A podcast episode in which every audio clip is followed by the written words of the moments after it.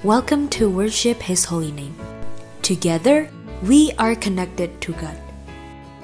Kami adalah Room Worship di Clubhouse setiap hari Senin sampai Sabtu, Senin, Rabu, Jumat pukul 7:30 malam, dan Selasa, Kamis, Sabtu pukul 11 pagi, waktu Indonesia Barat. Yuk, worship online bareng!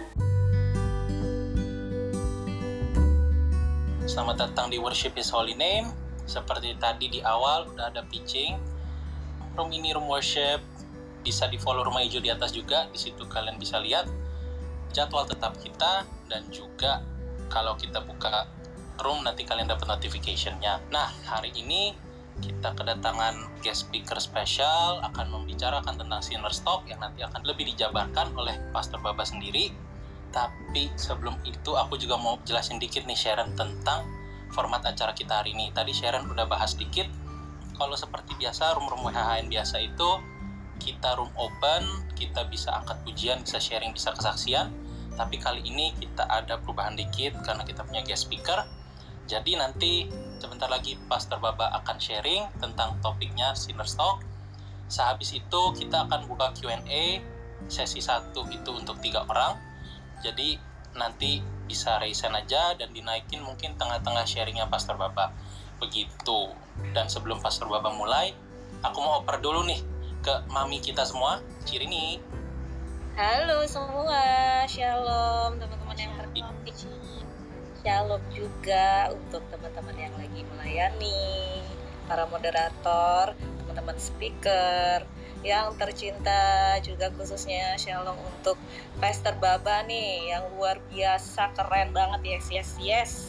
Yang tentunya aduh dari Cici yang keren nih padahal nih tentang di WHHN. Dan malam ini kita mau bahas tentang sinners ya, sinners talk. Semoga sharing malam ini bisa menjadi berkat untuk kita semua ya. Oke, kalau gitu aku langsung oper lagi ke hostnya kita, silahkan. Thank you Cirini. Sharon, ya. Mungkin kita nggak usah ngomong lama-lama lagi ya. Selamat malam, Pastor Baba. Halo, malam. Nggak usah panggil Pastor, nggak apa-apa ya. Oke, kalau gitu, iya. Sebelum Baba, nggak enak juga ya, Ci Baba ya. Ya udah nggak apa-apa deh. Mungkin dijabarin, dikasih hint dikit gitu. Sinner Talk tuh mau ngomongin tentang apa sih, Ci? Sebenarnya ngobrol aja tentang gimana kita nih, semua manusia tuh kan nggak sempurna ya gitu. Kayak I think a lot of us are not perfect. Aku tahu yang terutama adalah diri aku sendiri juga nggak sempurna gitu. Tapi terus gimana sih gitu, kita dengan segala ketidaksempurnaan kita ini, kita tuh dekat sama Tuhan bisa nggak sih gitu. Terus kayak layak nggak sih, kita boleh nggak sih. Terus kayak we feel that we wanna do something for God and things like that. Can we do that? Kayak gitu-gitu kali ya. Jadi kayak kita semua kan pasti punya dosa ya gitu. Dan gimana sih kita bisa menjalani kehidupan kita atau keseharian kita gitu. Dan kayak gimana kita bisa connect sama Tuhan dan hey, hopefully juga bridging orang lain gitu untuk bisa connect sama Tuhan. Wah, aduh. Ini relate banget sama aku. Jadi gila, bener-bener excited banget. Aduh, gak tahan, udah gak sabar. Ayo. Iya nih, siap-siap tertampar kita Sharon, oke? Okay? Jadi, gak lama lagi silakan, Ci Baba, the floor is yours. Alright, thank you so much. Thank you semuanya yang udah pada join. Thank you Cirini udah ngajakin untuk bisa join di sini juga. What an honor bisa ada di Worship His Holy Name. Thank you teman-teman semua yang on duty juga hari ini. And thank you everyone untuk joining. Aku ini aja sih pengen nanya nih sama kita ya. Aku tahu mungkin kita nggak semuanya bisa jawab, kan pasti ada dong ya yang rumahnya tuh pernah berantakan ya kan sih. Kita semua tuh entah rumah, kamar kos lah, atau kamar tidur kita sendiri dan segala macam pasti dong ya pernah berantakan. Terus aku pengen ngajak kita ngebayangin nih, misalnya rumah kita lagi berantakan, mendadak tiba-tiba ada tamu yang mau datang gitu. Kayak ada orang yang bilang kayak gue ke rumah lu ya gitu. Atau jangan-jangan gini, tiba-tiba kayak calon mertua nih mau datang ya kan, waduh. Nah seringkali yang kita lakukan apa? Pasti kayak cepet-cepet kita beresin ya kan. Barang tuh kadang dimasukin sebisanya, kalau bisa mungkin dimasukin ke dalam lemari dengan terburu-buru gitu kan. Teratur atau gak teratur ya udahlah, gak tahu, terserah gitu kan. Yang penting tamunya tuh gak kelihatan. gitu. Kayak aku nggak tahu yang lain pernah apa enggak, cuman aku kayak sangat pernah banget, mungkin agak lumayan sering. Nah cuman gini, dalam kehidupan kita tuh seringnya yang kotor atau berantakan tuh kan bukan cuma rumah, tapi nggak sedikit tuh kondisi kehidupan kita nih yang nggak sempurna, yang mungkin kita sebenarnya malu, tapi kita tuh kayak itu dalam tanda kutip kita masukkan ke lemari dengan buru-buru, dengan teratur atau nggak teratur nggak tahu dah gitu, yang penting nggak terlalu kelihatan gitu. Nah beberapa mungkin maksudnya I don't know, apakah itu tentang mungkin kondisi relationship, apakah kondisi rumah tangga gitu, apakah relationship kita sama orang tua atau sama saudara atau pasangan atau apapun itu gitu, ataukah itu mungkin bentuknya addiction. Is it mungkin drugs atau alkohol atau cigarettes atau apapun lah gitu yang kita lagi struggle. Apakah itu mungkin problem dengan anak-anak, mungkin buat teman-teman yang udah punya anak, mereka nggak behave yang seharusnya, atau you know, mereka lagi kayak nggak bisa dikontrol, nggak lagi susah diajak ngobrol dan lain sebagainya. Ataukah itu mungkin bentuknya dalam kayak kita ngerasa minder, kita ngerasa kita rendah diri, kita ngerasa insecure, kita ngerasa aduh kayak aku nggak sebagus si A, si B, si C gitu, atau mungkin di hari-hari ini kayak oh kayak work is not doing so well, terus gue nggak kayak si A, si B, si C gitu. Terus apalagi mungkin ada yang kayak aduh quarter life crisis, gue umur 25 harusnya ini harusnya itu, dan you know all those things yang kita kayak oh kayak my life sucks right now. Atau mungkin masalah di kerjaan atau utang yang makin banyak sampai mungkin kadang orang terdekat kita aja nggak tahu, atau nggak tahu apapun lah gitu ya, hal-hal lain yang kita pribadi mungkin lebih tahu gitu. Nah sedihnya dalam kehidupan kita tuh we carry those things, kita bawa hal-hal itu, tapi kita berusaha untuk kayak sembunyikan itu semua gitu. Kita berusaha untuk masukkan ke dalam lemari cepat-cepat supaya orang nggak kelihatan.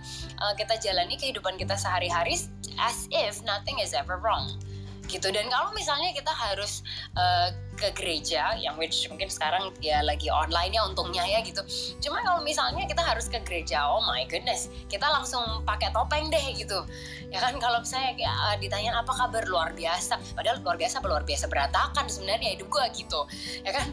Atau misalnya kita ke gereja atau ketemu sama sebuah komunitas, kita langsung mikirin ya ampun jangan sampai ada yang tahu nih ya keluarga gua lagi struggling, kayak jangan sampai nih ada yang tahu ya kayak my relationship with my parents atau my siblings itu lagi kayak nggak beres semua gitu. Aduh jangan sampai ada yang tahu aku masih struggle nih dengan whatever addiction it may be gitu. Atau aduh jangan sampai ada yang tahu nih kayak kerjaan lagi susah dan segala macam. So kita fluff up kehidupan kita sedemikian rupa supaya semua mess atau semua keberantakan kehidupan kita tuh kayak seolah-olah kayak tercover gitu. Nah kadang-kadang lucunya juga gini, kita ngerasa bahwa Tuhan itu terintimidasi, pikir bahwa our mess is just too bad for him to handle ya kan. Sehingga kita akan melakukan salah satu dari kedua hal ini. Yang pertama, either kita makin menjauh dari Tuhan, kita kayak nggak ada, kayak gue nggak layak sih gitu, nggak lah gue nggak akan ke gereja, nggak lah ngapain sih gue ikut komunitas dan ini dan itu segala macam kayak. Atau biasanya bercandanya gini, lo yakin kalau nontonin acara rohani lo nggak kebakar lo gitu kan. Atau kayak join room clubhouse yang kayak gini, ntar pas ada penyembahan gue udah bisa kayak hilang dari sini kesambar petir atau apapun. Jadi kita merasa kayak kita perlu menjauh dari Tuhan. Atau kalau enggak, ekstrim yang kedua adalah kita pura-pura gitu, dan kita pakai topeng kayak every time kita harus ke gereja atau dealing with komunitas dan segala macam, kita pakai topeng seakan-akan kita tuh ngerasa kalau Tuhan itu bakalan terintimidasi dan kayak so shock gitu dengan semua kekurangan, keberantakan dan kebobrokan kehidupan kita gitu. Tapi pada kenyataannya Tuhan itu nggak pernah terintimidasi oleh kekurangan kita, dan tidak ada kesalahan yang terlalu parah untuk bisa Tuhan terima dan perbaiki gitu. Nah sehingga malam ini aku juga bukan ada di sini untuk dan menyebutkan hal-hal ini untuk judging teman-teman yang lagi denger, sama sekali nggak gitu. I'm not here to judge you, karena aku sendiri juga nggak sempurna gitu, kayak my own family itu juga nggak perfect gitu. Dan bahkan sebenarnya aku ada di sini untuk ngasih tahu kita semua bahwa it's okay to not be okay. All K-drama fans say amen. Ya kan? It's okay to not be okay. It's okay if you're not perfect. Gak masalah gitu kalau kita tuh gak sempurna. It's okay if your marriage is messy. It's okay kalau misalnya relationship kita sama orang tua tuh atau sama saudara gak sesmooth itu. It's okay kerjaan kita lagi gak dalam peak point. It's okay sometimes you feel crap about yourself. It's fine gitu. Dan sebenarnya kalau kita tuh ngelihat perjalanan atau kayak cerita-cerita di Alkitab, do you realize that the Bible is full of messy people? Alkitab tuh penuh dengan orang yang berantakan dan gak sempurna juga. Tapi justru Tuhan tuh pakai mereka semua untuk sesuatu yang luar biasa dan keren banget gitu. Kayak kalau misalnya quote-quote yang sering kita dengar ya, their mess can be actually be a message gitu. Nah hari ini aku pengen ngajak kita untuk lihat salah satu cerita nih dari sekian banyak di Alkitab. Apa sih yang kita bisa pelajari juga untuk kehidupan kita yang gak sempurna ini gitu. Nah ceritanya tuh dimulai dari Lukas 19. Kalau misalnya teman-teman ada mungkin Bible app on your gadget, atau mungkin ada yang masih pakai physical Bible or what, kalau mau follow along bisa dibuka juga. Aku bakalan baca dari Lukas 19 ayat 1. Waktu itu ayatnya bilang gini, Yesus masuk ke kota Yeriko dan berjalan terus melintasi kota itu. Nah jadi waktu itu Yesus tuh lagi perjalanan on the way ke Yerusalem, yang sebenarnya dia tuh bisa lewat rute lain, tapi dia dengan sengaja dia pilih untuk lewat Yeriko. Jadi dia gak harus sebenarnya, cuman dia memilih untuk lewat sana gitu. Kenapa sih sebenarnya? Nah perlu kita ketahui juga bahwa Yeriko ini sebenarnya kota yang dibangun di atas kutub, tapi Yesus tuh dengan sengaja dia datang ke sana dan nyempetin waktu untuk tinggal di kota itu. Nah, di Alkitab Perjanjian Lama, kalau ada sesuatu tuh yang najis, nyentuh sesuatu yang bersih atau yang kudus, barang yang bersih itu jadi najis. Tapi dengan Yesus, keren banget. Saat sesuatu yang najis nyentuh sesuatu yang kudus, yaitu Yesus, yang najis malah jadi kudus. So cool, kita bakalan lihat juga nih nanti. Nah jadi demikian juga dengan kota ini, ya kan, katanya dibangun di atas kutub dan segala macamnya. Yesus masuk dan dia jalan terus. Nah ayat 2 dibilang gini, di situ ada seorang bernama Zakheus. Dia itu kepala pemungut cukai dan dia seorang yang kaya. Nah, mungkin beberapa dari kita udah tahu, familiar apa artinya pemungut cukai, tapi mungkin beberapa dari kita juga nggak paham apaan sih maksudnya gitu. Nah, pemungut cukai itu adalah orang yang narik pajak di zaman itu. Nah, jadi mereka ini orang Yahudi, tapi kerja untuk pemerintah Roma. Nah, waktu mereka tuh mungut pajak, mereka tuh bukan yang kayak setahun sekali gitu ya, kalau misalnya kita harus bayar pajak rumah, atau kayak pajak apa gitu ya, yang setahun sekali doang atau apa tuh, enggak. Mereka tuh gini, apapun yang mereka bisa tarik, apapun yang mereka bisa cuanin gitu ya, mereka akan cuanin dan mereka akan paksa. Jadi misalnya gini nih, pajak rumah kita nih ya, misalnya per tahun itu misalnya 2 juta gitu. Mereka akan naikin aja jumlahnya sesuka mereka sendiri. Mereka bisa bilang gini, ya pajaknya yang kali ini 2,5 gitu. Soalnya ya gak tau lah, apapun itu alasannya, they will make it up. Dan pokoknya mereka akan cari alasan apapun itu, dan kemudian ekstranya itu masuk ke kantong mereka sendiri. Nah jadi mereka bisa narik pajak tentang apapun yang mereka mau. Jadi misalnya pas ketemu di jalan gitu ya, terus mereka ngelihat kita bawa tas, mereka bisa pajak tas kita dong. Atau misalnya kayak kita pakai sandal swallow, nah ini ada kayak apa namanya, pajak nih buat sandal jepit swallow kamu gitu. Jadi anything, they don't care, yang penting adalah mereka dapat duit. Jadi kesannya tuh kayak, aku nggak tahu kalau ada orang Jawa Ran nggak di sini ya, ngomongnya tuh kayak kalau Jawa Timur tuh bilang kayak ngompas gitu loh, kayak merah gitu lah pokoknya ya. Jadi makanya pemungut cukai tuh sangat dibenci sama masyarakat. Dan mereka tuh koruptor yang paling besar di bangsa itu. Dan saking bencinya bangsa itu sama pemungut cukai, mereka tuh ditempatkan di level yang sama dengan pelacur-pelacur. So everybody hates them. Dan kalau bisa mereka nggak mau ketemu sama sekali, karena ya setiap kali ketemu apapun tuh dipajekin dan serese. Nah, so bisa bayangin nggak Zakheus palanya? Dan ayat Alkitab bilang gini, dia kaya. Kalau orang di zaman itu baca ayat ini, mereka udah langsung tahu nih kayanya dari mana. Gitu. Nah, karena Zakheus ini kepalanya pemungut cukai, jadi semua ekstra pajak yang contohnya tadi dari 2 juta jadi 2,5 juta itu, ekstranya itu pasti juga masuk ke dia dari apa, downline-nya dia yang kerja buat dia, belum lagi duit-duit yang dia tarik sendiri gitu. Jadi kita aja nih pasti benci banget sama nih orang, apalagi kalau mereka tuh sampai datang ke rumah atau ke kantor kita gitu. Nah jadi Zakheus si kepala pemungut cukai yang kaya ini denger kalau Yesus tuh lagi masuk ke kotanya. So he's heard about Jesus before, dia pernah dengar tentang Yesus, dan ini bikin Zakheus tuh makin penasaran. So ayat 3 cerita gini, ia berusaha untuk melihat orang apakah Yesus itu, tetapi ia tidak berhasil karena orang banyak sebab badannya pendek.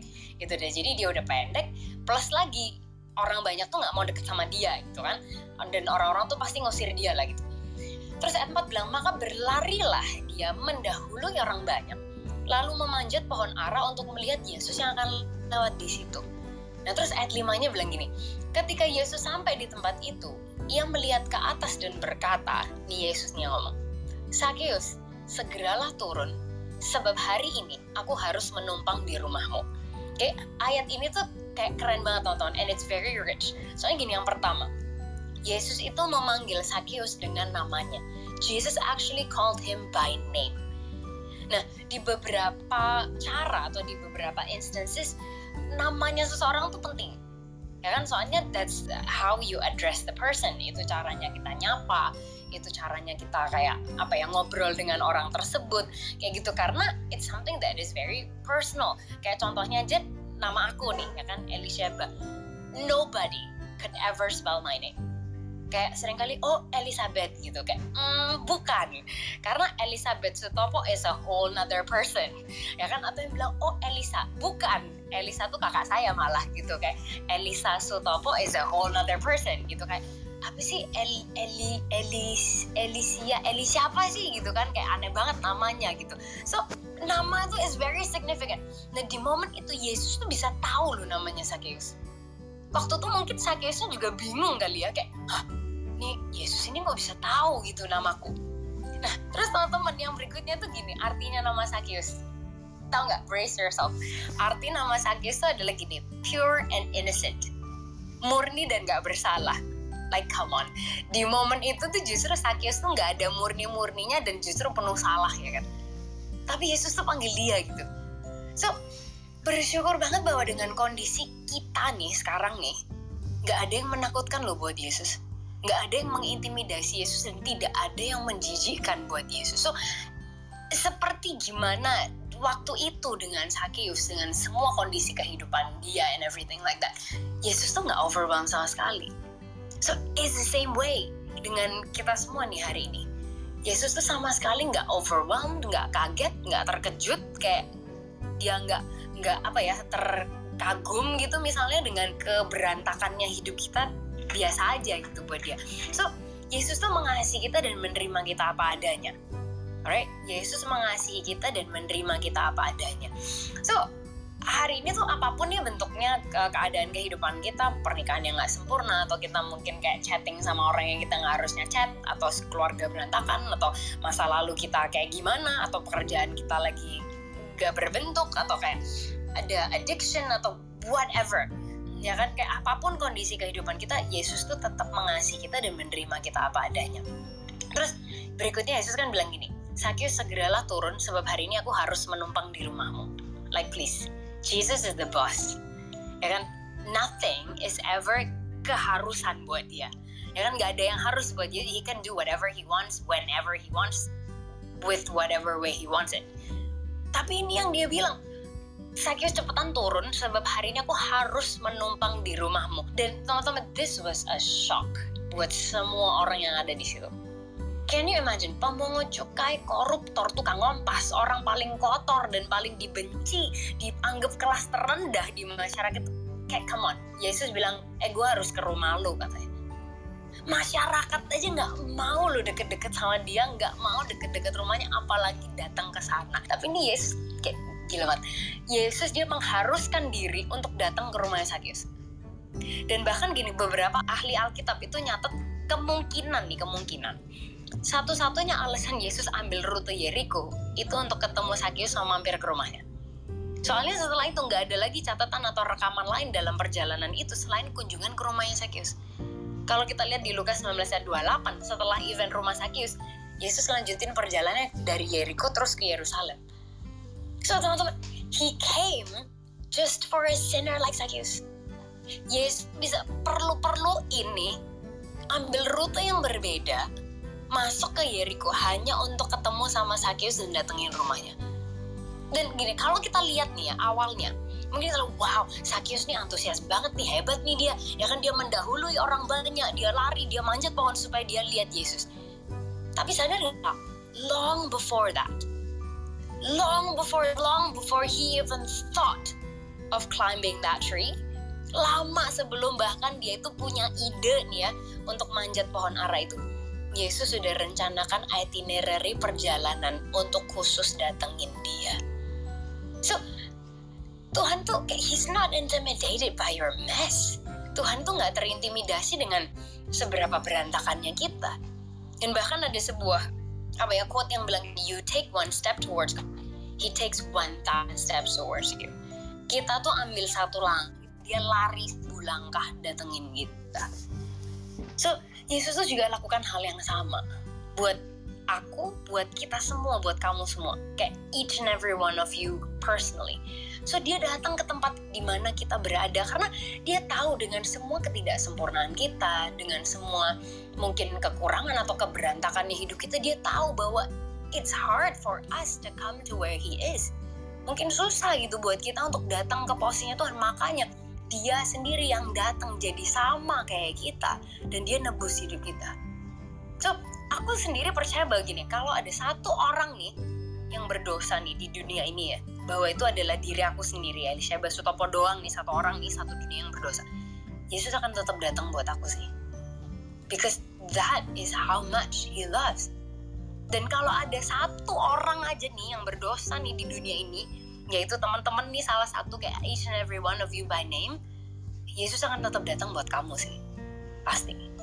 Karena kalau Yesus bisa detour dan harusin diri untuk masuk ke Yeriko hanya untuk Zakheus, he would come only for you.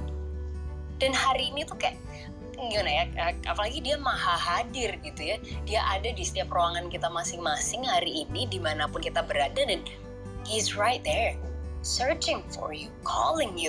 Dan kadang-kadang tuh kayak kita, aduh Tuhan kenapa sih satu, dua, tiga kayak harus terjadi dalam kehidupan aku dan bla bla bla. Sometimes itu kayak dia lagi ngejawil kita gitu loh, hey let's come home, come back to me, you know. So Yesus tuh mengasihi kita dan menerima kita apa adanya ya, cuman gini, bukan hanya sampai situ. Yesus mengasihi kita dan menerima kita apa adanya, benar, tapi Yesus terlalu mengasihi kita untuk biarkan kita apa adanya. Aku lagi ya, Yesus mengasihi kita dan menerima kita apa adanya, tapi terlalu mengasihi untuk membiarkan apa adanya. That's why setiap perjumpaan dengan Yesus pasti membawa perubahan hidup. Every encounter with Jesus would result in life change. Yesus tuh mungkin udah berkali-kali ya tentang Yesus, mungkin juga udah tahu gitu apa yang Yesus ajarkan. Sakit mungkin juga tahu lah apa dia lakukan, gaya hidup salah. Isn't that for everyone? Sebenarnya kita yang berdosa tuh kayak kita kok sebenarnya apa yang kita lakukan tuh salah gitu ya. Terus buat kita kadang kayak kayak it's so hard to change. Tapi gini, the moment Zakheus berjumpa dengan Yesus, everything change. Kita lihat nih ayat 8. Ayat 8 Zakheus begini, tetapi Zakheus berdiri kata kepada Tuhan, setengah dari milikku akan kuberikan kepada orang miskin, dan sekiranya ada sesuatu yang kuperas dari seseorang akan kembalikan 4 kali lipat katanya. Oke, dia janjinya gini, setengah dari dia yang dia punya dia kasih ke orang miskin, terus kalau ada yang dia peras ya kan dia ke 4 kali lipat. Again, di perjanjian lama tadi aku bilang, saat sesuatu yang najis itu nyentuh sesuatu yang kudus, yang kudus jadi najis dulu di perjanjian lama ya kan. Kayak sekarang nih ya kan, sesuatu yang bersih sama sesuatu yang kotor nih bersentuhan, berarti yang bersih jadi kotor.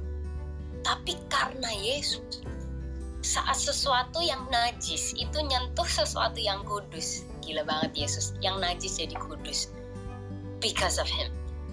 Nah, setelah Zakheus tuh ngeliat nih bahwa Jesus, he was so different. He was different from any other religious leaders. Yesus tuh beda banget dari semua mungkin pemimpin agama yang Zakheus pernah temui gitu ya. Bahwa Yesus tuh gak menghakimi dia, malah bahkan datang ke rumahnya, mau makan di situ. Sesuatu yang semua orang tidak mau makan. Sesuatu yang orang Farisi di sana ya, yang pemimpin agama itu gak mau lakukan. Ini malah Yesus nih yang lakuin. Then because of that, Zakheus tuh langsung berubah. Dan perubahannya tuh kelihatan nyata. Dan get this, Zakheus bukan dipaksa loh untuk berubah. Zakheus pengen berubah dari hatinya. He wanted to. Bukan he was forced, no, but he wanted to. Dia bukan karena dipaksa-paksa, karena Yesus bilang, lo ya kalau berubah lo masuk akal, saat ini juga gue masukin lo. Enggak, Zakheus, he wanted dia pengen bro, dan dia sendiri yang ini that change, kayak this blowing kayak buat aku sendiri. Dia sampai ngomong, Tuhan, setengah dari yang aku punya aku berikan sama orang miskin, kalau ada yang gue peras 4 kali lipat. Soalnya jadi hukum zaman itu menentukan kalau ada sesuatu yang dicuri itu harus dikembalikan sesuai jumlahnya plus 20%. Ya kan? Misal nih contoh kayak saya nih ya, aku nilep dari kalian nih 1 juta gitu. Berarti harus dikembalikan 1 juta plus 20%, jadi 1.200.000. Zakheus nih, teman-teman bayangin, dia melakukan jauh dari apa yang ditentukan oleh hukum. This is not just an extra mile, cuman ini 4 kali lipat. Dan lagi gini, mengembalikan kepada semua orang barang yang dia curi itu bukan sesuatu yang enteng, karena listnya pasti panjang banget. Dia kepala lagi mengucapkan, but he wanted to change. Zakheus tuh pengen berubah. Karena itu tadi, yes, Yesus tuh mengasihi kita dan terima kita apa adanya, benar. Tapi Yesus terlalu mengasihi kita untuk membiarkan kita apa adanya. That's why setiap perjumpaan dengan Yesus pasti akan membawa perubahan hidup. So, gitu juga dengan kita semua hari ini. Apapun kondisi kehidupan kita, apapun kondisi kehidupan teman-teman, nobody is judging anybody tonight.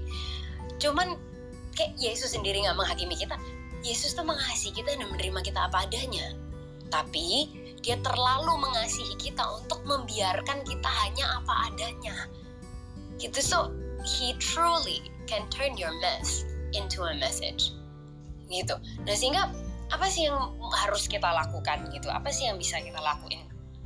Yang pertama tuh simple, izinkan Yesus masuk dalam hidup kita lah gitu. You know, he loves us so much. Dia mengasihi kita apa adanya dan dia pengen masuk untuk membentuk hidup kita. So, siapapun kita hari ini dengan struggle apapun hidup ini, kayak he loves you so much. He loves your family, he loves your relationship, he loves your parents, he loves your kids, he loves your job, he loves your future. Kayak Yesus tuh cinta kita banget. Sehingga yuk kita izinkan dia mengendalikan hidup kita. Gitu, nah aku gak tahu apakah ada mungkin sebagian dari teman-teman yang belum pernah menerima Yesus sebagai Tuhan dan Juru Selamat. Hey, today is the best day to do it. Yuk kita gak tunggu lagi gitu. Yesus tuh udah datang ke Yeriko Anda, ke Yeriko kita nih, ya kan, ke tempat kita nih specifically to meet you and to eat with you, untuk ketemu sama kita, untuk makan di rumah kita, you know, kayak let's welcome him.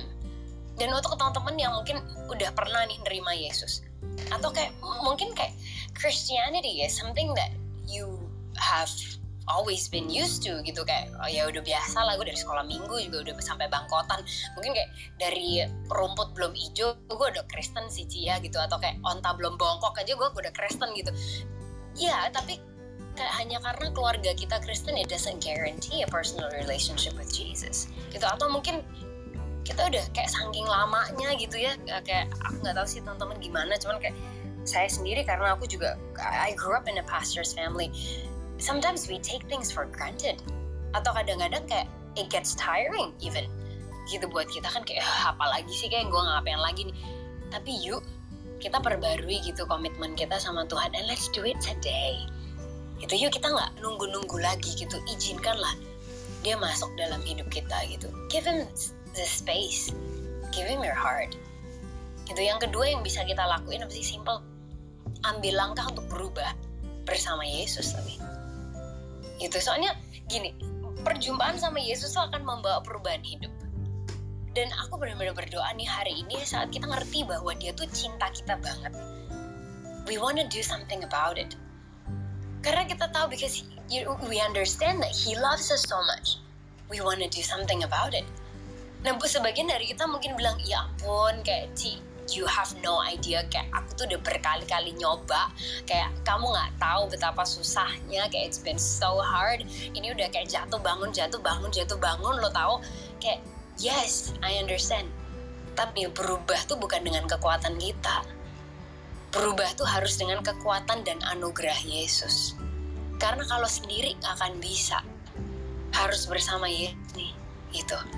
Nah, Zakheus tuh gini teman-teman, Zakheus diselamatkan nih bukan karena perbuatannya ngembaliin semua itu loh, no. Tapi kebalik, justru perbuatannya mengembalikan ya, dan membagi harta itu wujud nyata nih dari keselamatan dan pertobatannya gitu. Perbuatan baik tuh nggak nyelamatin kita, nggak bisa.